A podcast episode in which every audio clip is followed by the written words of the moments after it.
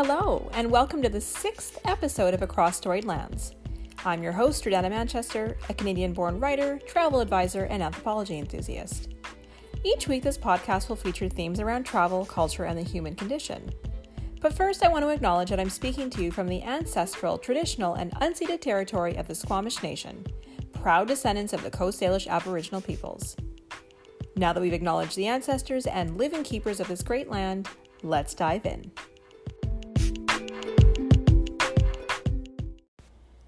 If this is your first time tuning in, welcome. And if you're returning to the Across Storied Lands studio, welcome back. So, how are you? Are you keeping safe, healthy? Are you staying close to home or venturing further afield? Well, it seems that COVID 19 is waning in some places, but it absolutely seems to be skyrocketing in others. If you tuned into episode 5, you may be well convinced to take a hard pass on travel for now, which is totally understandable. My family and I have been doing little camping trips within our own province. A couple of weekends ago, we road tripped, took ferries, road tripped some more to a beautiful little island nestled in the Salish Sea called Hornby Island. It ended up being a bit of a disaster, as camping with a toddler can be, and the weather didn't exactly cooperate, but we have some great stories and we had some amazing adventures. So, if you're grounded from international travel but are fortunate enough to live in a province, state, or county with little or no COVID numbers, now is the perfect time to explore your backyard. There's nothing quite like looking at your own hometown, province, or state through fresh eyes. Okay, so what are we talking about today?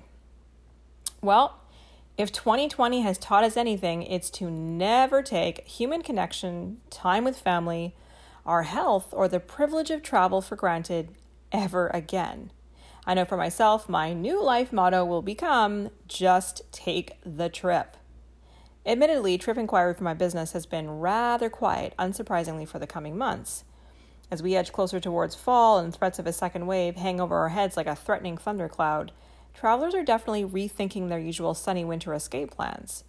But I am noticing an uptick in requests for destinations that promise wide open landscapes, deeper connection with cultures, my personal favorite, and what my clients consider, or what I like to call, far flung destinations. I absolutely think that now is the perfect time to finally draft a blueprint for that epic travel experience. You know, the one that you've been dreaming about, the one that you've pinned to your vision board or put off, the one you've been saving up for. And if you don't have some dreamy storyline to keep you motivated throughout your workday, but you know that you need an adventure once you feel comfortable enough to pack a suitcase again, I have a handful of far flung destinations that may inspire you to start planning.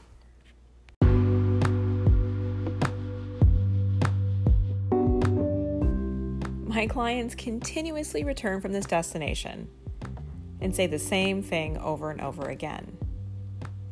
Uganda is one of the most underrated African nations. Its natural beauty, biodiversity, cultural diversity, hospitality, and lack of tourism crowds make it an ideal destination to explore in the next two years. Affectionately known as the Pearl of Africa, Uganda is a utopia for nature lovers from all corners of the globe. So it really shouldn't be a quick trip. There's far too much to explore. The Bwindi Impenetrable Forest, a UNESCO World Heritage Site, is home to several mountain gorilla families. Over in Queen Elizabeth National Park, you'll find tree climbing lions. And in Kibale National Park, just east of the Rwenzori Mountains in southwestern Uganda, more than 1,200 East African chimpanzees call this region home. While Uganda is still one of the most popular gateways to visit the mountain gorillas, due to the expense and limitation of gorilla permits, as well as rigorous conservation efforts, you're not going to experience a tourist overcrowding like you would in places like South Africa, Kenya, or even Botswana now. Uganda is also home to some 50 different cultural groups that speak 50 different languages. It's also home to one of the world's largest exotic bird populations with over 10,000 species. And with Rwanda, Burundi, and Tanzania to the south, the location of Uganda makes it perfect for a multi country expedition.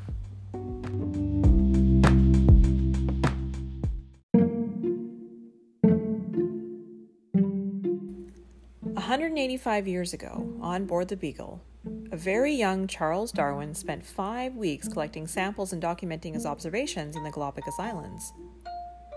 Those few short weeks inspired Darwin to write what was arguably the most important and most controversial academic book ever written. The Galapagos, a collection of 28 volcanic islands, is located at the confluence of three ocean currents, creating unique on land and marine ecosystems because of varying degrees of cold water. A UNESCO World Heritage Site, this far flung destination is home to the giant tortoise, marine iguanas, blue footed boobies, and 17 other marine and avian species not found anywhere else on Earth. Now, keep in mind there's a wide array of itinerary options from four to five day cruises to longer 10 to 14 day expeditions around the islands. So it depends on how much time you have, but more importantly, the number of islands that you want to explore, and of course, what kind of budget you're working with.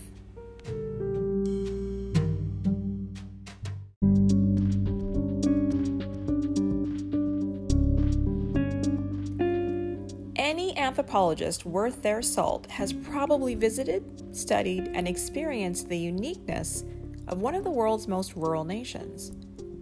As a budding anthropologist myself, Papua New Guinea has long been on my wander list for a number of reasons, linguistic diversity being one of them. Much of the population lives within indigenous communities, making it one of the most culturally diverse places on Earth, with over 850 different languages spoken there.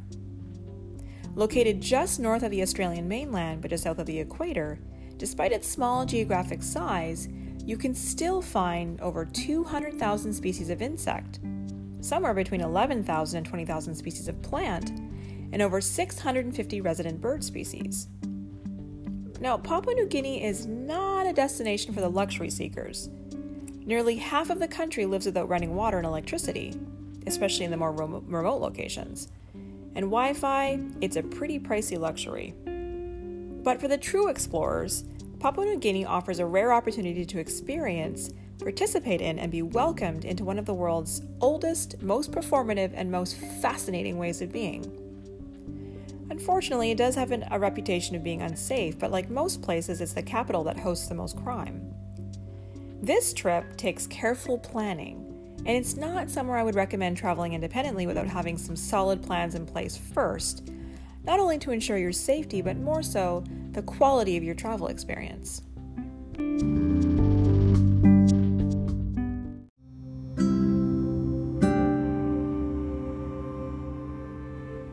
If you truly want to get away from it all, the Scottish Highlands are where you go to escape to be odd to be inspired to write that novel you never thought you had in you, to hear bagpipes reverberate off of lush hillsides, to savor peaty sips of Scotland's liquid gold, and most importantly, to wander without purpose. With its endless castle ruins marking time past and walking paths that snake through weeping glens, past forlorn lochs, and amidst towering mountains, the bitter winds of the Scottish Highlands may feel unforgiving at times, but you'll never feel more alive or part of such an ancient and beloved set of traditions. Now, when you first land in Scotland, it may be difficult to resist the urge to meander the medieval streets of Gothic Edinburgh, or marvel at the modern meets industrial heritage of Glasgow. But if it's truly isolation that you seek, the Scottish Highlands are the perfect place to spend your nights cozied up in a charming thatched cottage and where you can spend your days trouncing around the mists in search of fairies.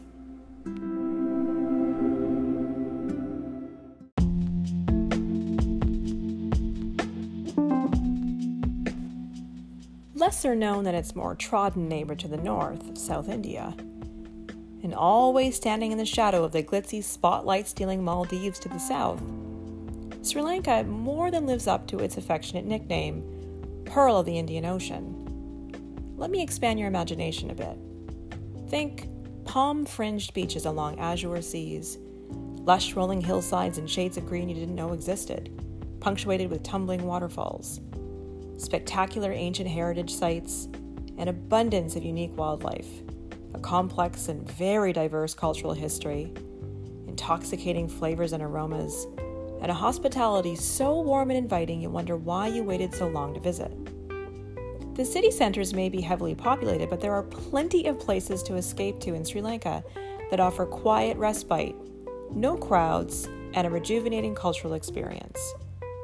Hill Country was one of my absolute favorite places to visit, specifically the Santani Wellness Center. I spent my days enjoying Ayurvedic massage and practicing yoga, and my evenings were spent on my balcony overlooking the jungle canopy. Sri Lanka has been marked with tragedy in the last year and a half, but having traveled there just six short months after the Easter bombings, and with their COVID case numbers hovering somewhere around four countrywide, Sri Lanka should definitely be a serious contender for your 2021 or 2022 travel season.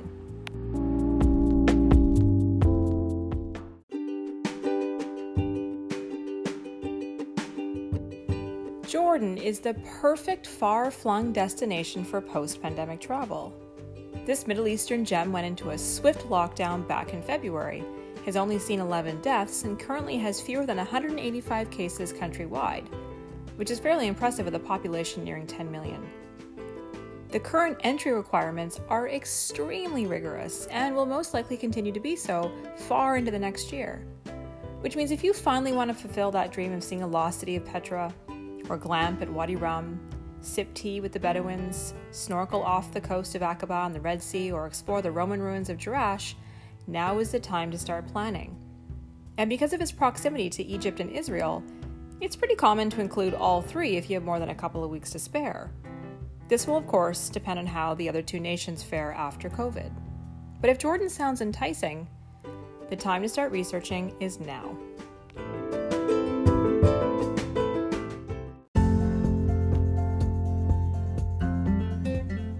Bhutan is a nation that has always captivated me for a whole host of reasons.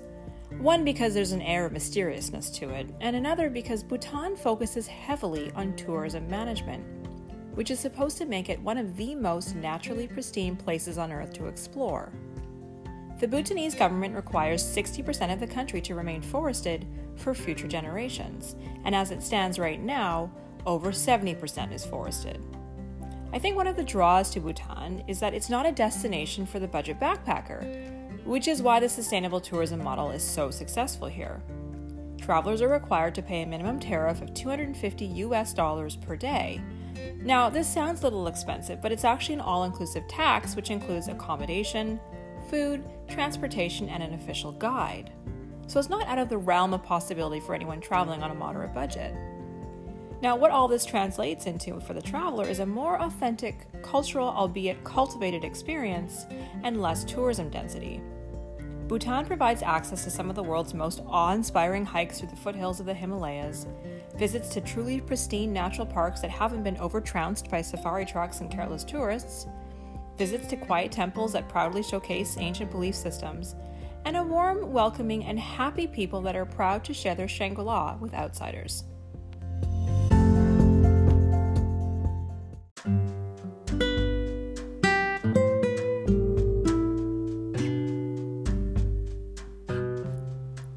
Much do you know about Georgia? No, not the controversial American state, but the spectacular country nestled between Russia to the north and Turkey, Armenia, and Azerbaijan to the south. If the answer is not much, don't feel too badly. For whatever reason, Georgia is only just now creeping into the consciousness of travelers looking for more isolated destinations. Georgia offers the wide eyed wanderer historical complexity, language diversity, chiseled mountain scenery, and an unmistakable sense of community. It also happens to be one of the world's oldest wine producers, most famous for its Saperavi wine, an acidic teinturier type grape, which is what gives the wine a very deep, rich red color.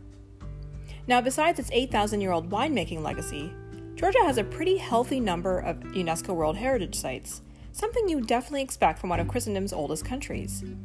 A blend of Russian and Persian architecture awaits you in the cobblestone streets of the capital, Tbilisi, but if it's wide open spaces and jaw dropping scenery that you seek, head up deep into the Caucasus Mountains for a village stay and enjoy sweeping views, a charming rural lifestyle that feels a touch medieval, and make sure to visit the 6th century Jvari Monastery and be prepared to enjoy unforgettable Georgian hospitality.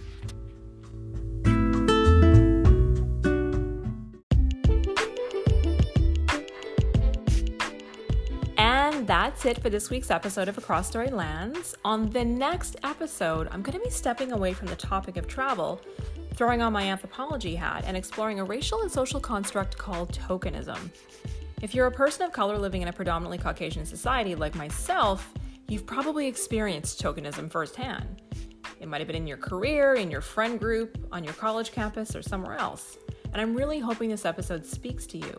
If you're not a person of color, this is a great episode to learn about the dangers of, of tokenism and find out if you've been contributing to it and what you can do to avoid it. And if you have any personal thoughts on the subject, I would love to hear from you. So please feel free to send me an email at jordana at storylandstravel.com. If you'd like to read some of my more personal content, you can find my personal blog at urbansnfl.com.